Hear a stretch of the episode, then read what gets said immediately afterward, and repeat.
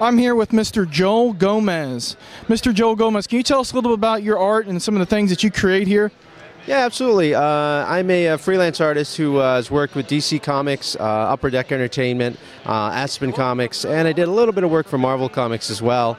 Um, basically, uh, I got my start as, uh, as a background artist, helping out other artists at Top Cow Productions and at Aspen Comics. And the work there got me noticed by a couple people at Wildstorm Entertainment that hired me on board and had me on as a staff artist there. And I had the fortune of working on several cool projects at DC Comics uh, Reverse Flash, uh, The Authority, um, Texas Chainsaw Massacre, to just name a few, Gears of War. Uh, and so now I just kind of do uh, freelance work for you know anybody who's interested in my stuff. And uh, recently I just wrapped up a couple of licensing books, uh, The World According to Joker and The World According to Batman. Uh, somewhat of a source book about the characters. Uh, and these books will be sold at finer bookstores and Amazon.com as well. Very cool, very cool. And you said you do some work with Marvel Comics as well. What, what's some of the characters that you've created for that and that franchise? Well, I didn't necessarily create characters, but I did work on a, on a couple of things. I uh, helped Billy Tan on a book. Uh, it was Marvel Knights Spider Man.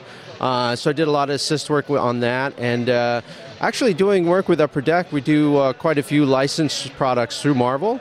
Uh, I worked on uh, the Avengers sketch card set. Uh, I worked on Iron Man 2 and 3 sketch card sets and several other Marvel licensing products through Upper Deck Entertainment.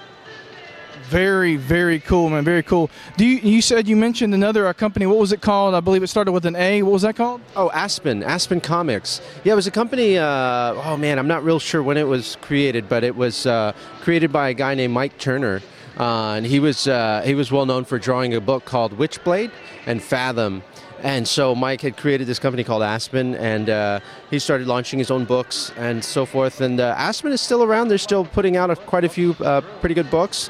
Uh, Mike, unfortunately, had passed away uh, several years back due to cancer, but uh, he was well loved by the comic community and fans, and a lot of his creations live live today through the people and the hard work they do at Aspen Comics.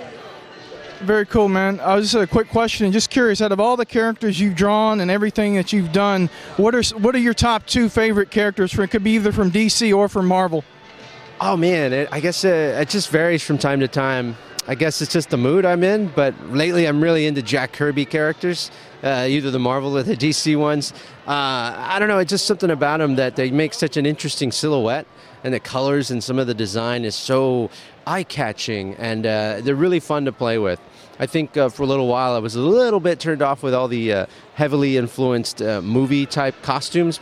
It seemed like everybody was de- designing comic book characters and things that would look good on the screen, but yet they didn't. Their costumes all look just like patent leather, and it's like ah, you got to get creative with it and have fun with it. And uh, right now, for me, Jack Kirby, uh, he's it's really where it's at for me. So. Awesome. Well, Mr. Gomez, it was an absolute pleasure talking with you, and I look forward to seeing more of your work. This is Owen with SciFiction.com. Thanks a lot, man. Thank you so much, you guys.